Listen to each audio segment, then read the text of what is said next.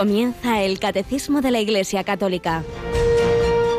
Un programa dirigido por el Padre Luis Fernando de Prada.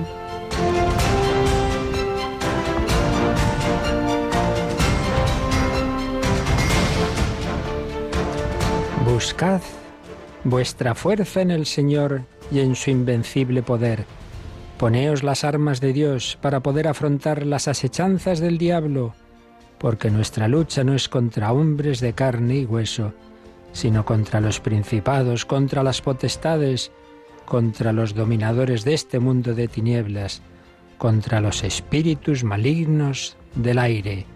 Por eso tomad las armas de Dios, para poder resistir en el día malo y manteneros firmes después de haber superado todas las pruebas.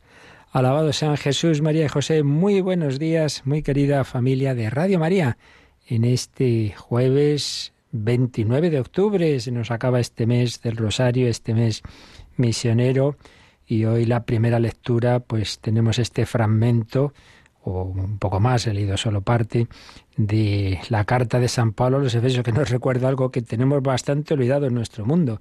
Estamos en guerra, en guerra espiritual, y los enemigos principales no los vemos, son invisibles.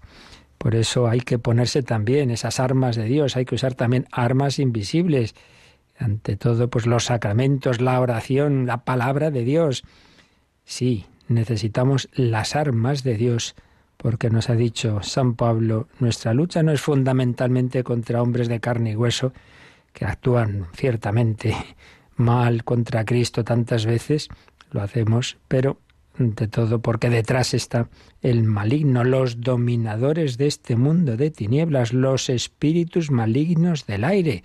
Y por eso hay que usar ante todo las armas de Dios.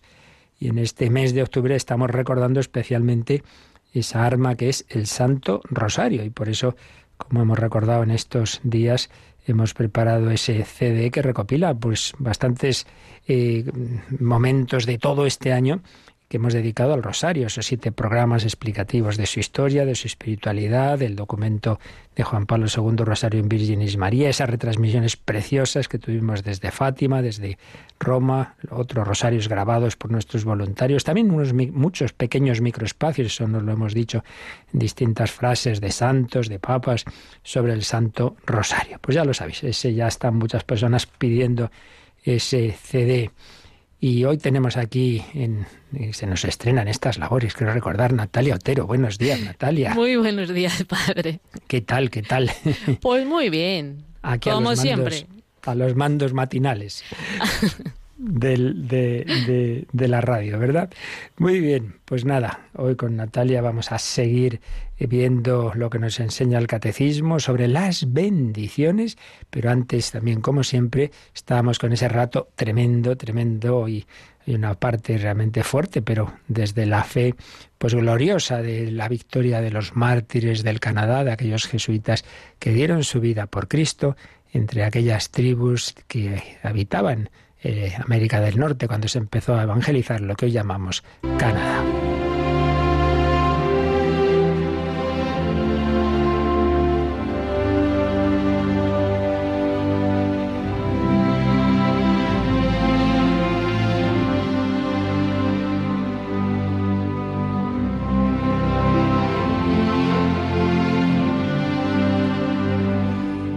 Estaba contando el padre José María Iraguru, cómo fueron esas primeras etapas de la misión del jesuita francés, el padre Juan de Brebeuf, allí entre las tribus de diversas tribus indias en el norte de América, en Canadá.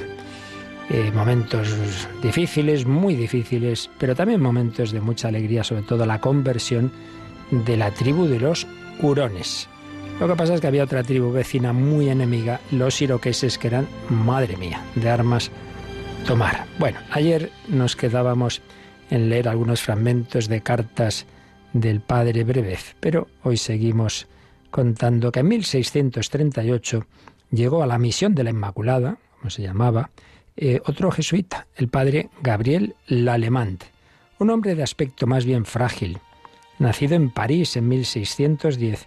había ingresado a los 20 años en el noviciado de la Compañía de Jesús. Estuvo en colegios, fue profesor de filosofía, prefecto, pero en 1640, a los 30 años, pues también se ofreció ir a las misiones y se vio al frente de la principal misión jesuita entre los hurones, sustituyendo al padre Brevez, que había tenido que retirarse un tiempo a Quebec con una clavícula rota por un accidente. La vida de la misión fue adelante con paz y trabajo, hasta que en 1644 se produjo la revuelta de los iroqueses. Como os decía, eran tribus muy contrarias los hurones y los iroqueses, y así como los hurones, pues fueron bastante accesibles al cristianismo, en cambio los iroqueses fue muchísimo más difícil. Y llega el momento supremo de, la entrega de estos jesuitas, de que se cumplieron los deseos que tenían de dar la vida por Jesucristo. Sí, la violencia iroquesa, recrudecida en 1649, aprisiona a estos dos padres, Brebev y Lalemant, en la misión de San Ignacio, situada en la aldea de San Luis, y se repite una vez más la pasión de Cristo por su cuerpo, que es la Iglesia. Pues todo tipo de barbaridades, de torturas, los indios les arrancaron las uñas, rompieron sus bocas, les cortaron pedazos de carne que asados comían ante ellos, quemaron sus lenguas, cortaron sus pies, desollaron sus cabezas, y ellos siempre perdonando. Un hurón renegado, había sido cristiano, pero luego pues apostató, un hurón renegado blasfemando y riendo, echó sobre la cabeza del padre Brebev agua hirviendo, diciendo, yo te bautizo para que seas feliz en el cielo, agradécemelo. El padre el alemán lo habían llevado para ver sufrir a su compañero. Y le dijo a Brebev esa frase de San Pablo en 1 Corintios 4.9, una frase muy querida también por los antiguos mártires bajo el imperio romano. Padre, hemos venido a ser espectáculo para el mundo, para los ángeles y para los hombres. El 16 de marzo de 1649, un golpe de hacha, consumaba la vida del padre Brebev. Y al día siguiente, después de padecer tormentos semejantes, el padre el alemán perfeccionaba en Cristo crucificado la ofrenda de su vida.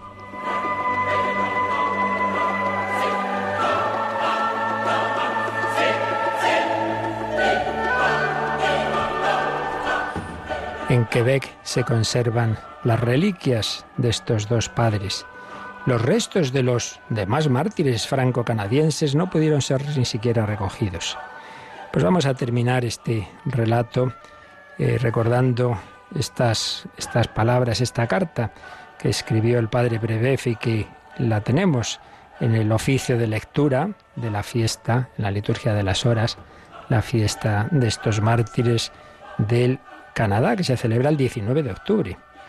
Durante dos años he sentido un continuo e intenso deseo del martirio y de sufrir todos los tormentos por los que han pasado los mártires. Mi Señor y Salvador Jesús, ¿cómo podría pagarte todos tus beneficios? Recibiré de tu mano el cáliz de tus dolores invocando tu nombre. Prometo ante tu eterno Padre y el Espíritu Santo, ante tu Santísima Madre y su castísimo esposo, ante los ángeles, apóstoles y mártires y mi bienaventurado Padre Ignacio, y el bienaventurado Francisco Javier, y te prometo a ti, mi Salvador Jesús, que nunca me sustraeré, en lo que de mí dependa, a la gracia del martirio, si alguna vez por tu misericordia infinita me la ofreces a mí, indignísimo siervo tuyo. Me obligo así, por lo que me queda de vida, a no tener por lícito o libre el declinar las ocasiones de morir y derramar por ti mi sangre, a no ser que juzgue en algún caso más conveniente para tu gloria lo contrario. Me comprometo además a recibir de tu mano el golpe mortal cuando llegue el momento, con el máximo contento y alegría. Por eso, mi amadísimo Jesús, movido por la vehemencia de mi gozo, te ofrezco ahora mi sangre, mi cuerpo y mi vida, para que no muera, sino por ti, ya que tú te dignaste morir por mí.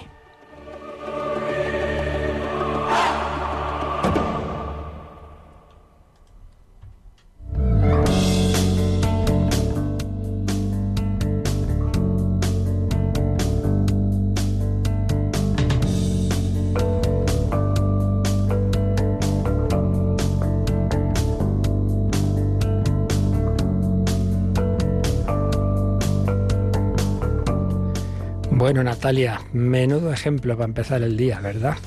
Además de verdad, porque los relatos que ha estado ofreciendo hoy y los días anteriores, la verdad que ponen a uno los pelos y el vello, pero increíble lo que lo que ha pasado, lo que han pasado los mártires, desde luego.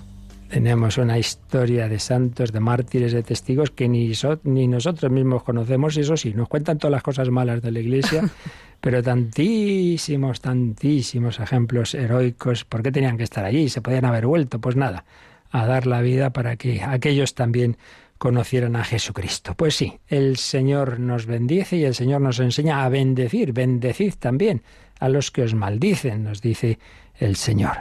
Bueno, pues estamos hablando de eso, de las bendiciones dentro de esta parte de, de, lo que es la liturgia, obra de la Santísima Trinidad, el Padre fuente y fin de la liturgia, porque es, el, es la fuente y el fin también de todos los dones de Dios, de todas las bendiciones de Dios.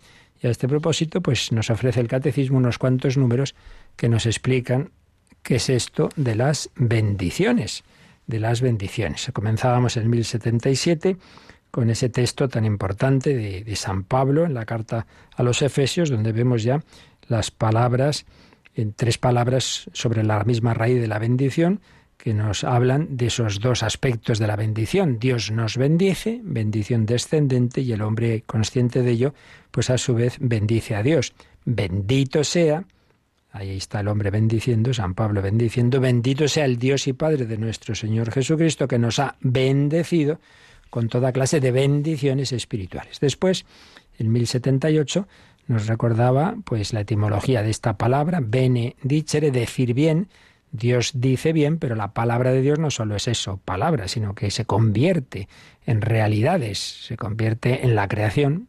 Vio Dios que era bueno lo que estaba creando y en los diversos bienes que va dando a las criaturas que Él crea, especialmente al hombre. No solo le da la vida natural, le da también la vida sobrenatural. Cuando éste la pierde por el pecado, pues le ofrece su perdón, etcétera, etcétera. Y toda la historia de la salvación que va guiando el Señor con su providencia, pues es una historia de bendiciones. Por eso el 1079 nos decía que desde el comienzo hasta la consumación de los tiempos, toda la obra de Dios es bendición. Desde ese poema litúrgico de la primera creación hasta los cánticos que recoge el último libro de la Biblia, el Apocalipsis, de la Jerusalén celestial. Y luego ya íbamos viendo un poco, un poquito, dentro de que podríamos estar, claro, días y días, pero un poquito más de detalle algo de lo que aparece en la Sagrada Escritura y concretamente estábamos con el Antiguo Testamento, pues sobre todo este tema de las bendiciones de Dios. Ya vimos ayer, Natalia, el 1080, pero vamos a releerlo para, para empalmar con él. Desde el comienzo, Dios bendice a los seres vivos, especialmente al hombre y la mujer. La alianza con Noé y con todos los seres animados renueva esta bendición de fecundidad, a pesar del pecado del hombre por el cual la tierra queda maldita. Pero es a partir de Abraham cuando la bendición divina penetra en la historia humana que se encaminaba hacia la muerte para hacerla volver a la vida, a su fuente, por la fe del Padre de los creyentes que acoge la bendición, se inaugura la historia de la salvación. Pues sí, este número nos recuerda esos primeros pasos fundamentales de la historia de la salvación. Primero, pues claro, la creación, pero después cuando eh, la, tierra, digamos, ha quedado maldita por el pecado del hombre y luego se extiende el pecado, la gran corrupción universal que da lugar al diluvio universal, está esa alianza con Noé y con todos los seres animados. Pero sobre todo, eh, la bendición divina penetra en la historia humana a partir de Abraham. Es donde se empieza a formar ya, eh, todavía de una manera lejana, pero real, pues lo que va a ser el pueblo de Dios en el cual pues va a darse el momento central de la historia, que es la encarnación, que es la redención. Sí, Abraham, nuestro padre en la fe, Abraham, que, recibe el hijo de la promesa, el hijo de la bendición, que es Isaac, Isaac que bendice a Jacob. Y ya sabemos que de Jacob proceden esas doce tribus que van a estar en Egipto y que luego van a formar ese pueblo de Israel que va a ser liberado de cuando ya en Egipto se convierte su situación en esclavitud, va a ser liberado de esa esclavitud, está toda la epopeya del Éxodo, pero eso es lo que ya va a decirnos el siguiente número que leemos ahora, Natalia, el 1081. Las bendiciones divinas se manifiestan en acontecimientos maravillosos y salvadores, el nacimiento de Isaac, la salida de Egipto, Pascua y Éxodo, el don de la tierra prometida, la elección de David, la presencia de Dios en el templo, el exilio purificador y el retorno de un pequeño resto, la ley, los profetas y los salmos que tejen la liturgia del pueblo elegido recuerdan a la vez estas bendiciones divinas y responden a ellas con las bendiciones de alabanza y de acción de gracia. Así es, por tanto, aquí el catecismo nos ha también recordado pues ya eh, esos momentos tan importantes eh, que acaba de mencionar, el nacimiento de Isaac, pues no lo olvidemos, como Abraham era anciano, su mujer era estéril y sin embargo Dios le prometía una descendencia numerosísima como las estrellas del cielo en la que serían bendecidas todas las naciones de la tierra, pero va pasando un año y otro y otro y, y Abraham seguía esperando y creyendo. Por fin, por fin recibe a Isaac y cuando ya lo ha recibido, pues el Señor le, le pide aparentemente que lo sacrifique. Y Abraham se fía de Dios, sabía que Dios sabe más que él. Estaba dispuesto a hacerlo, pero Dios no quería, evidentemente, que matara a Isaac solo, que se fiara de él, que hiciera ese acto de fe. Pues cuántas veces nos pasa a nosotros, que pedimos, pedimos, pedimos y estamos enfadados, Dios no me lo da. O a lo mejor sí, hemos recibido, pues esos padres han tenido ese hijo y de repente un accidente. Pero Señor, pero, pero ¿cómo has permitido esto? ¿Cómo me has quitado a mi hijo? Bueno, el Señor me lo dio el Señor me lo quitó, Dios sabe más. Pero otras veces no llega a pedir realmente el sacrificio como tal, sino que estés dispuesto. Muchas veces es eso, Señor, yo estoy dispuesto a esto lo otro, y luego, pues no. Igual que Dios no quiso que sacrificara a Isaac, pero sí que estuviera dispuesto. Pues que estés dispuesto, a que te puedes quedar sin trabajo, que puedes perder esa, esa situación, que, que realmente podamos decir en serio lo de eh, quien a Dios tiene nada le falta, solo Dios basta. Y a fin de cuentas, pues al final nos vamos a quedar sin nada. En la muerte estamos solos, tú y Dios. Lo importante es con qué te presentas ante Dios. Aquella parábola del rico que había tenido una cosecha estupenda y empieza a hacer cálculos de lo que va a hacer en su vida con tanto dinero. Y dice Jesús, pobre necio, esta misma noche te pedirán el alma ¿Y quién será lo que has atesorado? Así será todo el que es rico ante los hombres, pero no ante Dios. Lo importante es no lo que tenemos, sino lo que somos, lo que somos. Bueno, pues Dios va curtiéndonos, va cultivándonos como ese viñador, como esas parábolas de la viña, ¿no? Que el Señor va cuidando, también va podando cuando la vid da fruto. Y así lo hizo con el pueblo de Israel. Por eso se nos habla del nacimiento de Isaac, de la salida de Egipto, Pascua y Éxodo, por ahí, pues mira, dones que Dios va dando, pero ojo, que también más adelante habla del exilio purificador, y fijaráis con la bendición de Dios, sí, estaba Israel ya como muy acomodada, y entonces se, fueron olvidando de Dios y cayendo en idolatría y muchas cosas. Y entonces el Señor, si no hacían caso a los profetas, pues tenía este otro camino, tenía y tiene este otro camino de, de, de, llamarnos a la conversión, que es permitir el sufrimiento. Ya decía aquel converso inglés, eh, C.S. Lewis, que Dios nos susurra a través de, de, los acontecimientos gozosos, pero nos grita a través del megáfono del dolor. Si no oyes la primera voz, pues muchas veces Dios no le queda otra que gritarnos a través del sufrimiento, como le pasó a él al tener cáncer, pues su mujer. Sí, Dios nos habla, Dios nos bendice de muchas formas. Salida de Egipto, donde la tierra prometida. Evidentemente, Israel iba al pobre ahí por el desierto. No, no, llegarás a una tierra que emana leche y miel. Y sí, así llegan y se, se pueden asentar allí.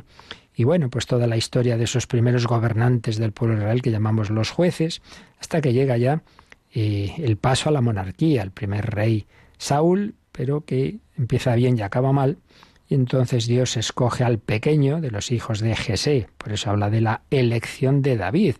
Dios bendice a David para que sea el gran rey de Israel. Y fijaos que todavía al cabo de los muchos siglos, pues la bandera de Israel tiene esa estrella de David.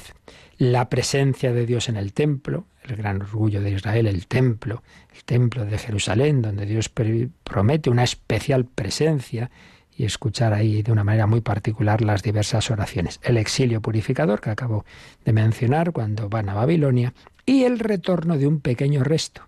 Claro, todo lo que ocurre en aquella conquista de, Jerusalén, el, el exilio, etcétera, pues muchos mueren. De hecho, prácticamente, fijaos que de las doce tribus de Israel, al final la única que sobrevive mayoritariamente quedan unos cuantos de Benjamín y de alguna otra tribu, pero prácticamente solo queda la tribu de Judá. Por eso al final decimos los judíos, que en realidad es una de las tribus, la tribu de Judá. Realmente eran doce tribus de Israel, pero vuelve solo un pequeño resto. Y luego dice este número, la ley, que son los cinco primeros libros, ¿no? Llaman así la Torá los israelitas a esos primeros libros de la Biblia, Génesis, Números, Éxodo, Levítico, Deuteronomio. La ley, los profetas y los salmos que tejen la liturgia del pueblo elegido recuerdan a la vez estas bendiciones divinas y responden a ellas con las bendiciones de alabanza y de acción de gracias. Con esta frase, pues nos dice el catecismo y nos recuerda esos dos sentidos que estamos viendo y seguiremos insistiendo en ello de la palabra bendición, bendiciones. Bendiciones de Dios, pues lo que acabamos de recordar, todos esos hechos con los que el Señor iba dando sus dones y, beneficios al pueblo de, de Israel, pero luego también, pues en esa liturgia, en esos momentos de oración del pueblo de Israel, se respondía a lo que Dios daba, pues a su vez con bendiciones de alabanza y de acción de gracias. Entonces ayer estuvimos haciendo una mirada de, de, conjunto sobre el Antiguo Testamento, pero vamos a resumir rápidamente lo que vimos, aparte de lo que acabo ya de, de, mencionar, de esas bendiciones en la creación, o esa bendición de Jacob, de perdón, de, Isaac a, Jacob. Eh, pero como decíamos, todo israelita sí puede bendecir, pero cada vez esto también se va uniendo más al sacerdocio. Está eh, Aarón, ¿verdad? Al que con el que el Señor organiza, por así decir ya, lo que es el sacerdocio de Israel, los levitas de la tribu de Leví, y especialmente ellos dentro del culto es donde, de una manera más solemne, más particular, se dan las bendiciones. Recordábamos la famosa bendición que recoge el libro de los números capítulo 6, 23-27, el Señor te bendiga, te guarde, te muestre su rostro, tenga misericordia de ti, que también nosotros usamos, preciosa, preciosa bendición. Y como en las bendiciones, en ese contexto del culto generalmente se unen dos aspectos. La palabra, como esta que acabo de decir, el Señor te bendiga, te guarde, etc. Y el gesto. Y el gesto suele ser la imposición de las manos, bien tocando a la persona o bien simplemente extendiendo las manos sobre esas personas a las que se está bendiciendo. Todo esto es la bendición descendente. Dios bendice. Pero decíamos que a esas bendiciones de Dios, ¿cómo responde el hombre? Bendiciendo, es decir, diciendo bien de Dios, dando gracias a Dios. Y ahí recordábamos el cántico de los tres jóvenes en el, en el horno, ¿no? Cuando están ahí con Nabucodonosor. Criaturas todas del Señor, bendecid al Señor. Ángeles del Señor, bendecid al Señor. En ese cántico que rezamos también nosotros en la liturgia de las horas, el laudes del domingo de la primera semana, aparece la palabra bendecid 39 veces. No está mal, no está mal. Recordábamos que en la traducción griega del, Antiguo Testamento, el bendecir está con la palabra eulogein, eulogein, eu, bien, logein, palabra. Es lo mismo que benedicere en latín. Pues bien, esa bendición ascendente, el hombre bendice a Dios, pues tiene todos esos matices de alabanza, de acción de gracias, de reconocimiento, pero fundamentalmente estos dos sentidos, ¿no? Que digo, alabar y adorar y dar gracias y dar gracias. Y también señalábamos cómo se da gracias por todo, y se, bendice a Dios en todo momento de la vida, pero de una manera particular se hace en el momento de la comida. Porque es claro, a nosotros nos puede parecer, la comida, lo normal. No, señor, pues mucha gente se muere de hambre. Por eso bendecir a Dios que nos da, que, que oye, que tenemos de qué comer, que tenemos de qué comer. Y, que, que estos son dones de la tierra que Dios nos ha dado, esa tierra que emana leche y miel.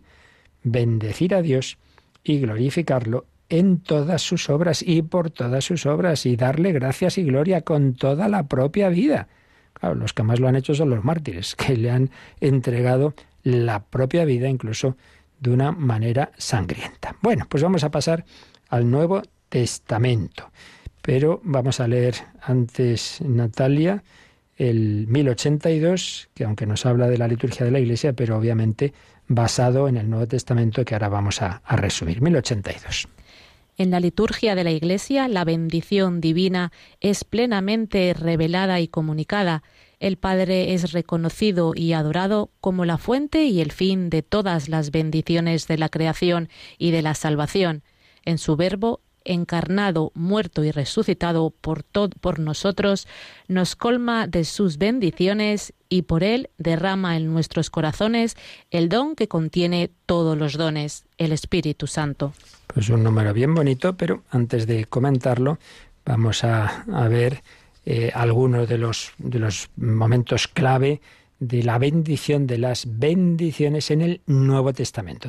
Después de esa vista, mirada de conjunto al Antiguo Testamento, decimos algo del Nuevo. Y en primer lugar, sobre las palabras que se usan. Ya sabéis que el Nuevo Testamento que hemos recibido eh, está escrito en griego. Era como el inglés de aquella época, era el, idioma más internacional, aunque es probable, dicen los expertos, que hubiera eh, una edición previa, por así decir, al menos de algunos de los textos evangélicos en arameo que era también la, lengua de esos pueblos de Israel y, alrededores. Pero en cualquier caso, el texto que, hemos recibido como canónico, como fiable, como inspirado, es el texto griego. Pues bien, en ese texto griego del Nuevo Testamento hay mm, unas palabras, podríamos decir que dos en el fondo, pero bueno, se pueden matizar hasta tres que tienen que ver con, lo que estamos tratando. Eulogein, ya lo hemos dicho, ese verbo de, de, hablar bien, de decir bien, aparece en el Nuevo Testamento,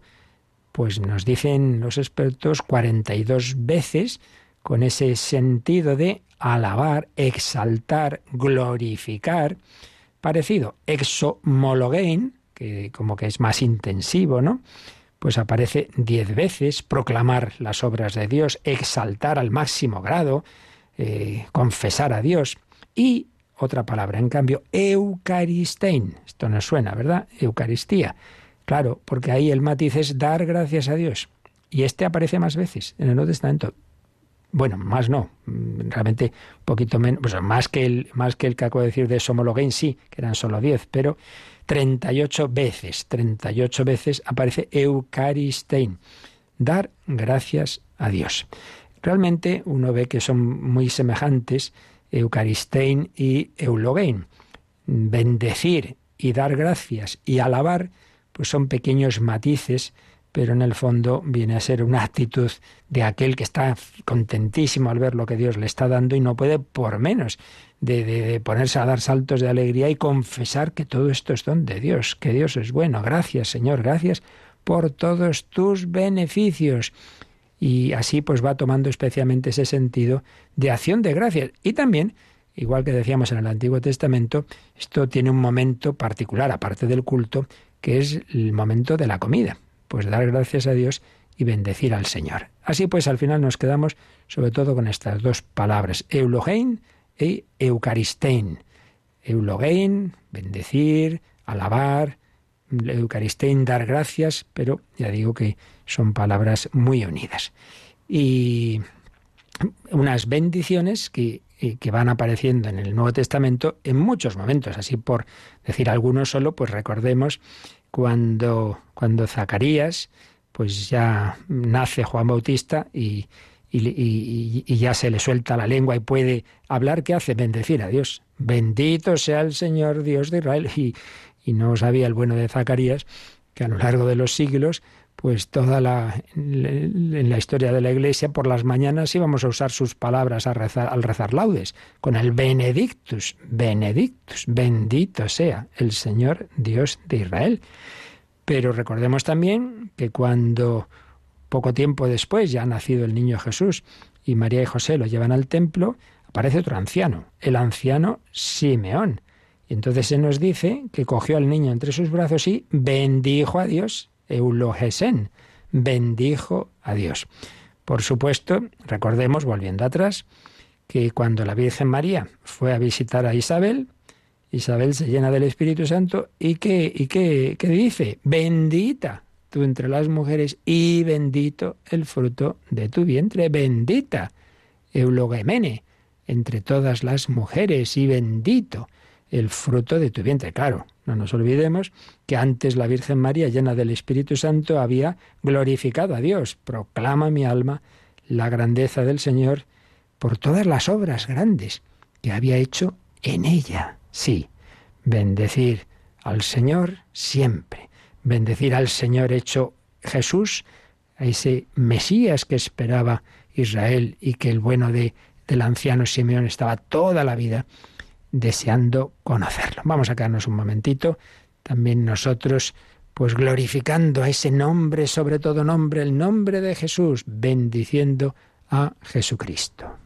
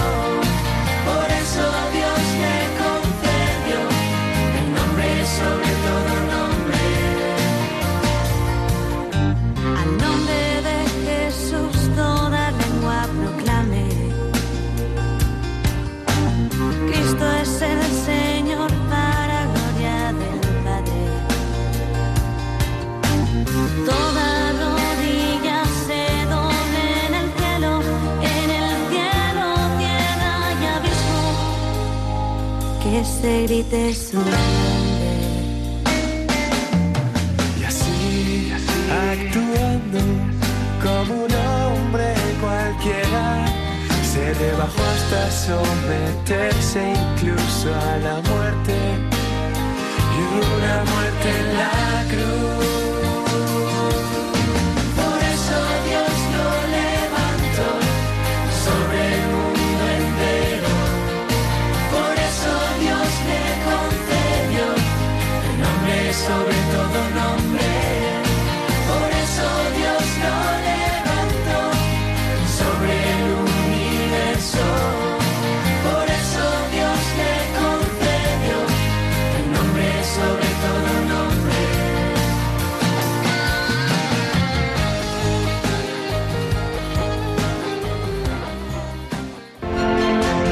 Conoce la doctrina católica. Escucha el catecismo de martes a jueves de 8 a 9 de la mañana y los sábados a la misma hora profundizamos en los temas tratados en el programa En torno al catecismo. Alabemos, adoremos, bendigamos el nombre de Jesús, el nombre sobre todo nombre, pero que en su vida terrena, pues pasó como oculta esa su divinidad. Las bendiciones en Jesús. Bueno, Jesús bendecía, bendice a los niños, dice el Evangelio Marcos 10, 16, que los bendecía imponiendo sobre ellos las manos. Por supuesto, Jesús también impone manos sobre enfermos. Y recordad, cuando mm, se llega el momento de la ascensión, nos dice el Evangelio, Lucas 24, 50, 51, que alzando las manos los bendecía a los apóstoles y mientras los bendecía se fue separando de ellos, los bendecía. Sí, pero antes recordemos que Jesús ante todo, bendice, le da gracias al Padre. Tenemos un texto precioso, precioso, de los más bonitos de todo el Evangelio, en Lucas 10, 21 y su paralelo en Mateo. Mm, Padre, yo te alabo, yo te doy gracias porque has escondido estas cosas, Señor del cielo y de la tierra, porque has escondido estas cosas a los sabiondos. Traduciríamos quizá mejor, ya los entendidos y se las ha revelado a la gente sencilla. También en Juan 11, 41, Padre, te doy las gracias porque tú siempre me has escuchado, cuando va a resucitar a su amigo Lázaro. Por supuesto, cuando se nos habla de momentos en que Jesús come los apóstoles, pues se habla también de la acción de gracias, cuando, por ejemplo, las multiplicaciones de los panes. Y obviamente, de una manera muy particular, aparece la bendición y la acción de gracias en la última cena, claro.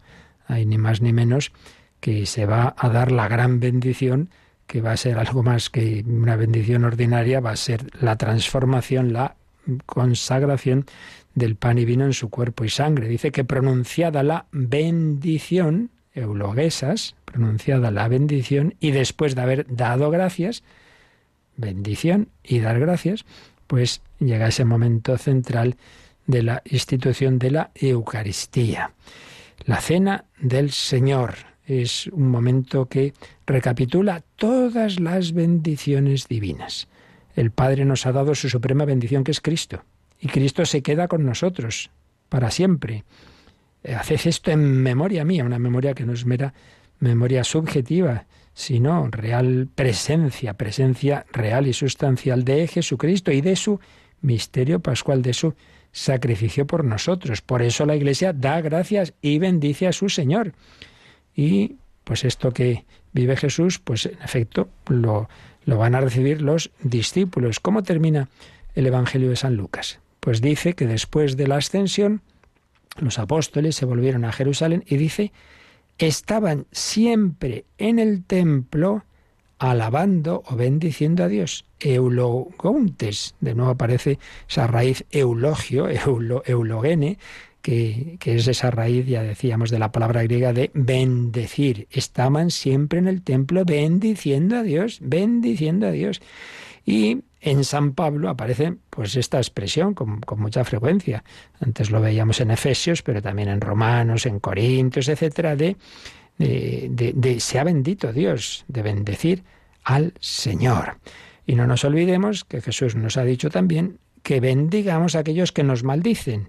Bendecid a aquellos que os maldicen. Lucas 6, 28. En fin, como podemos comprobar así simplemente con una mirada muy rápida sobre el Nuevo Testamento, pues está muy presente la bendición. Conclusión. Conclusión Estamos siguiendo un artículo de un autor italiano en, el diccionario de liturgia. La conclusión es que tanto en el Antiguo como en el Nuevo Testamento está muy presente la bendición y, repetimos una vez más, con dos mm, aspectos que hay que distinguir, pero que están unidos.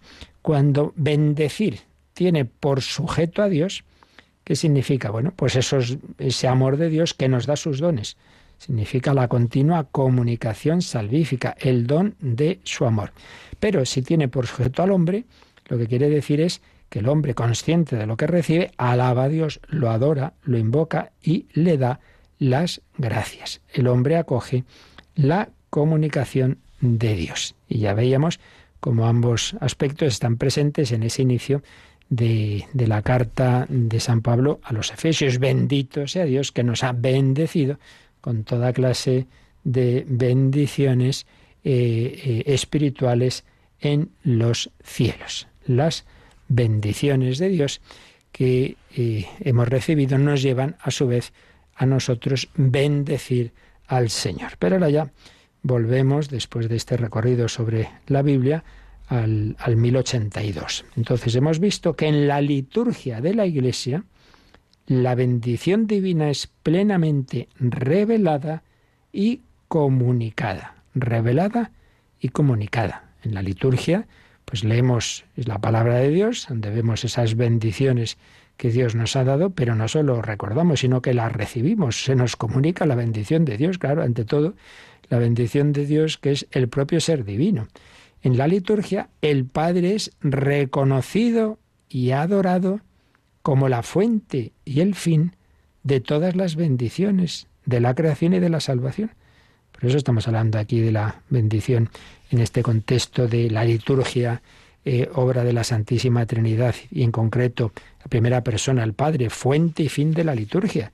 Porque así como la divinidad, son las tres divinas personas, un solo Dios, sí, pero el Padre es el principio sin principio y origen de las otras personas, pues también todas las bendiciones del orden natural de la creación o sobrenatural de la redención, el último término vienen del Padre. Entonces, en la liturgia, el Padre es reconocido y adorado como la fuente y fin, y por eso, como ya hemos recordado, prácticamente todas las oraciones de la liturgia en último término se dirigen al Padre. Y por eso, como terminamos las oraciones? Te lo pedimos por tu Hijo Jesucristo. Entonces es obvio que estamos dirigiéndonos al Padre. Y tenemos esa gran doxología al final del, de la plegaria eucarística por Cristo, con Él y en Él, a ti, Dios Padre Omnipotente. En la unidad del Espíritu Santo, todo honor y toda gloria. Pues ahí tenéis una alabanza extraordinaria a ti, Dios Padre Omnipotente, todo honor y toda gloria por Cristo y en, la unidad del Espíritu Santo. El Padre es reconocido y adorado como la fuente y el fin de todas las bendiciones de la creación y de la salvación. En su verbo, en su palabra, en su Hijo, encarnado, muerto y resucitado por nosotros, nos colma de sus bendiciones. Claro, ¿qué, más quieres que haber recibido al Hijo eterno de Dios, Dios de Dios como el Padre, pero hecho nuestro hermano, consustancial al Padre, consustancial a los hombres. Pues esa es la bendición suprema, el Hijo de Dios que ha muerto por mí, por mí. Pero si yo soy, pues eres un desastre, ¿verdad? Eso decimos todos. Pero mira, que Dios te mira mm, con, esa, con ese valor de la sangre de Cristo. Nos ha dado a su verbo, nos ha colmado de sus bendiciones. Y, por Él, por Cristo, derrama en nuestros corazones el don que contiene todos los dones, el Espíritu Santo. El último don, por así decir, que contiene todos los demás es el Espíritu Santo, claro, que es, pues en definitiva, es el mismo ser de Dios, el amor del Padre y del Hijo que se nos comunica, y eso es, en definitiva, pues el don. O sea, todo lo demás, por eso cuando el Evangelio dice, dice Jesús, si vosotros que sois malos sabéis dar cosas buenas a vuestros hijos, ¿cuánto más vuestro Padre del cielo dará el Espíritu? Santo a los que le piden. A los que le pedimos algo, pedid y se os dará. En el fondo, si pidiéramos y rezáramos bien, en el fondo siempre lo que tenemos que pedir es el Espíritu Santo. Que luego, mm, para acercarme a Dios y recibir el Espíritu Santo, también me viene bien esta cosa particular que hoy pido, de salud, de, de un examen, de un trabajo. Bueno, pues entonces también Dios te dará eso. Pero si no, pues no importa, porque lo que importa es que te des el Espíritu Santo. A los mártires del Canadá, desde luego, no, no pidieron ser liberados de la muerte, al revés, pedían el martirio. Pero en cualquier caso, Dios les dio lo importante, la santidad, el cielo. Pues ya está, lo pasaron mal un ratito, o bastantes malos ratos, pero eso pasó, ya está. Y la vida es rápida y breve y ya está la eternidad. Y en cambio otros han podido aquí tener de todo. Uy, fíjate, sé que bendecido por Dios, tanto dinero, no sé, no sé de qué le ha servido. Eh, lo de la parábola que decíamos antes, esta noche te reclamarán el alma, ¿y tú qué tienes para presentar ante Dios? Pues confundimos muchas veces. Una religiosidad meramente natural, mal entendida, eh, es, ay Dios, y sí, sí, yo creo en Dios porque mire usted, siempre he tenido trabajo, dinero, los hijos, ah, vale. Y Y en cambio el que le ha ido mal y el pobre, pues no dice eso el Evangelio, ¿eh? dice bienaventurados los pobres y hay de vosotros los ricos. Es que tenemos ahí una mentalidad que nos parece que la bendición son necesariamente los bienes naturales. Pues pueden serlo o no, tanto cuanto nos acerquen a Dios. Por eso, el verdadero don que contiene todos los dones es el Espíritu Santo, en la unidad del Espíritu Santo. Y todo acto litúrgico y toda oración, en definitiva, pues al final será bueno si hace más presente, si me permite abrir más mi alma al Espíritu Santo. Claro, con el Espíritu Santo el Padre y el Hijo, ya sabemos, siempre van unidos. Eso es lo importante. Entonces yo salgo de esta celebración, de este rato de adoración, de esta Santa Misa, de la confesión, pues, pues más lleno del Espíritu Santo. Claro, pues eso es lo importante, hasta que te llenes de tal manera que ya, pumba, pues al cielo, porque ya, ya estás preparado parece cara a cara con el Señor. Pues esas son las verdaderas eh, intenciones, deben ser de, de, la bendición de Dios. Padre, bendígame. ¿Para qué? Para que tenga suerte y le vaya bien a mi equipo en el partido. Hombre, pues en fin, mejor, mejor para que te vaya bien en el partido de la vida y te llenes del amor de Dios, lo cual no impide que pidamos cualquier cosa, pero siempre condicionada a este último fin. Bueno, ya nos queda el, desarrollar, pues como toda esta historia y toda esta teología y espiritualidad de la bendición en el Antiguo y en el Nuevo Testamento y en la praxis de la Iglesia, pues como ahora ya eso concretarlo, digamos, y resumir y de una manera un poco ya más ordenada, pues lo que significan esas bendiciones, esas bendiciones descendentes de Dios y esa bendición ascendente del hombre. Esa bendición descendente eh, que pueden llegar, también ahí podemos distinguir dos tipos, ya lo veremos, pero ya lo anticipo, ¿no? Algunos casos muy especiales que son bendiciones que cambian de alguna manera o de una manera muy radical eh, los objetos sobre los que se invocan. El caso más claro, que, que es una transformación radical, es la bendición constitutiva y consecrativa, que es lo que llamamos la consagración de la Eucaristía. Claro, ahí ya me dirás, pues ahí eh, hay una acción tal de Dios sobre el pan y el vino que aunque externamente siguen pareciendo lo mismo, internamente han cambiado. Y luego, sin llegar a tanto, están esas bendiciones de determinados objetos, como el agua, el agua bendita, el agua exorcizada, una medalla, que hacen que ese objeto reciba algo especial, que no sabemos explicarlo, pero que desde luego está claro que ahí hay algo distinto y ahí tenemos ejemplos que manifiestan también de una manera curiosa que eso ha cambiado, por ejemplo, los exorcismos, esto lo han contado muchas veces los exorcistas, ¿no? Que a veces hacen esta prueba, ¿no? Para ver si una persona está poseída o no, le echan agua que no está bendecida y agua que sí lo está. Entonces, si realmente está ahí el demonio, perfectamente, cuando recibe el agua que no está bendecida se queda tan pancho, pero como recibe el agua bendita, normalmente lo nota y, lo nota el, el, exorcista que se ha revuelto. Y es que hay algo que cambia, cambia ahí. Pero bueno, todo esto ya lo explicaremos, pues nos quedamos bendiciendo a Dios, bendiciendo a Dios y también nos recuerdan ahora si tenéis consultas de este u otros temas, cómo podéis hacérnoslas llegar. Participa en el programa con tus preguntas y dudas. Llama al 91005 9419. 91005 9419. Puedes escribir un mail a catecismo arroba radiomaria.es o escribirnos un mensaje al teléfono de WhatsApp 668 594 383 668 594 383.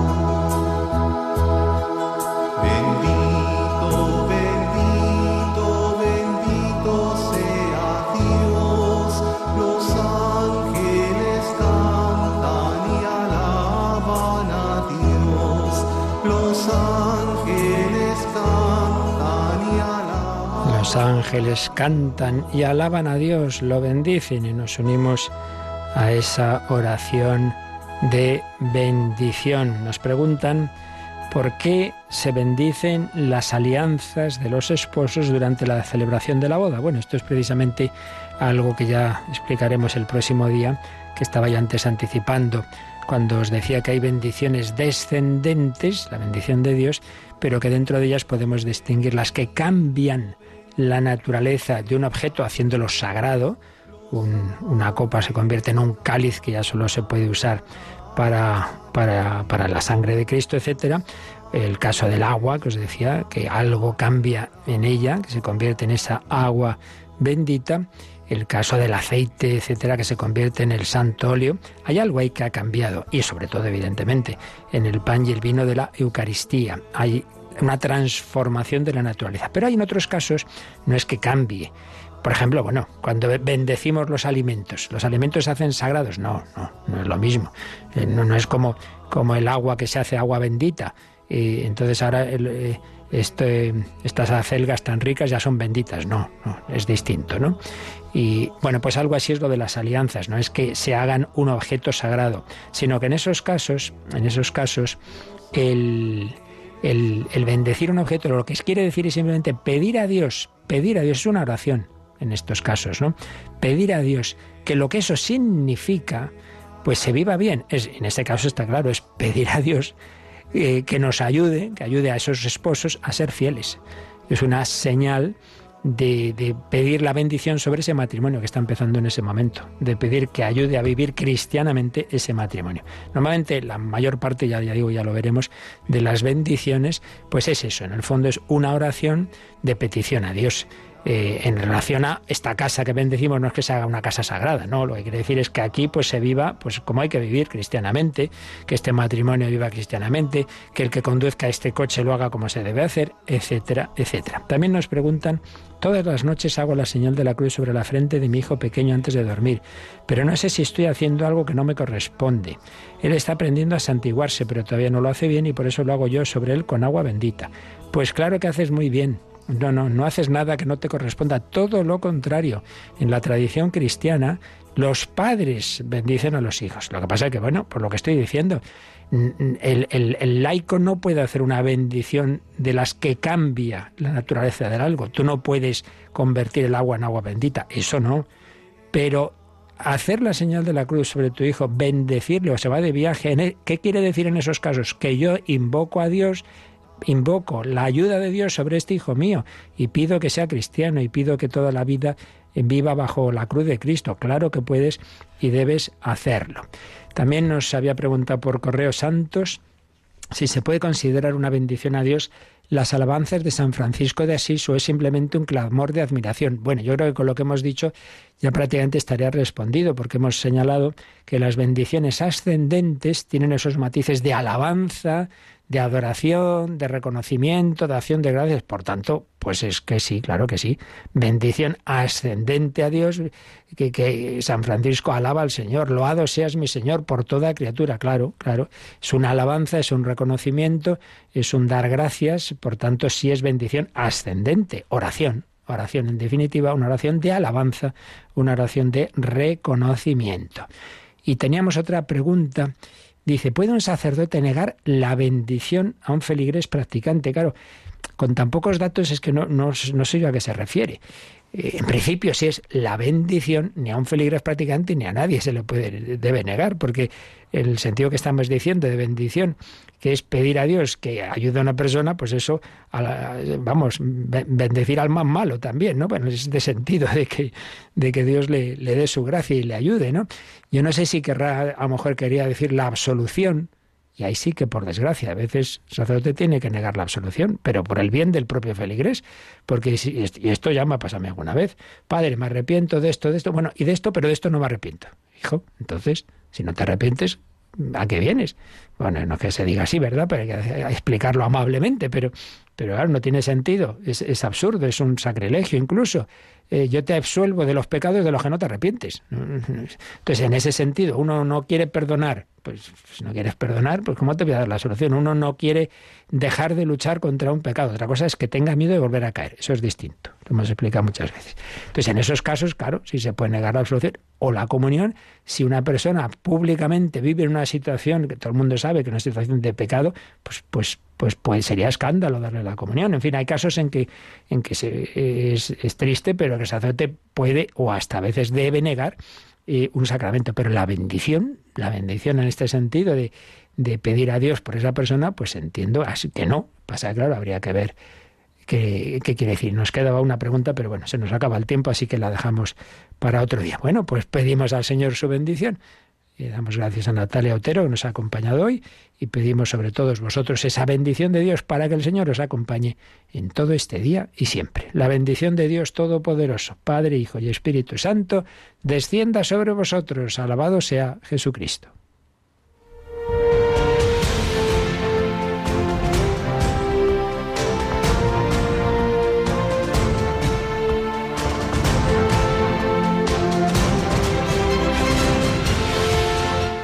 Han escuchado en Radio María el Catecismo de la Iglesia Católica. Un programa dirigido por el Padre Luis Fernando de Prada.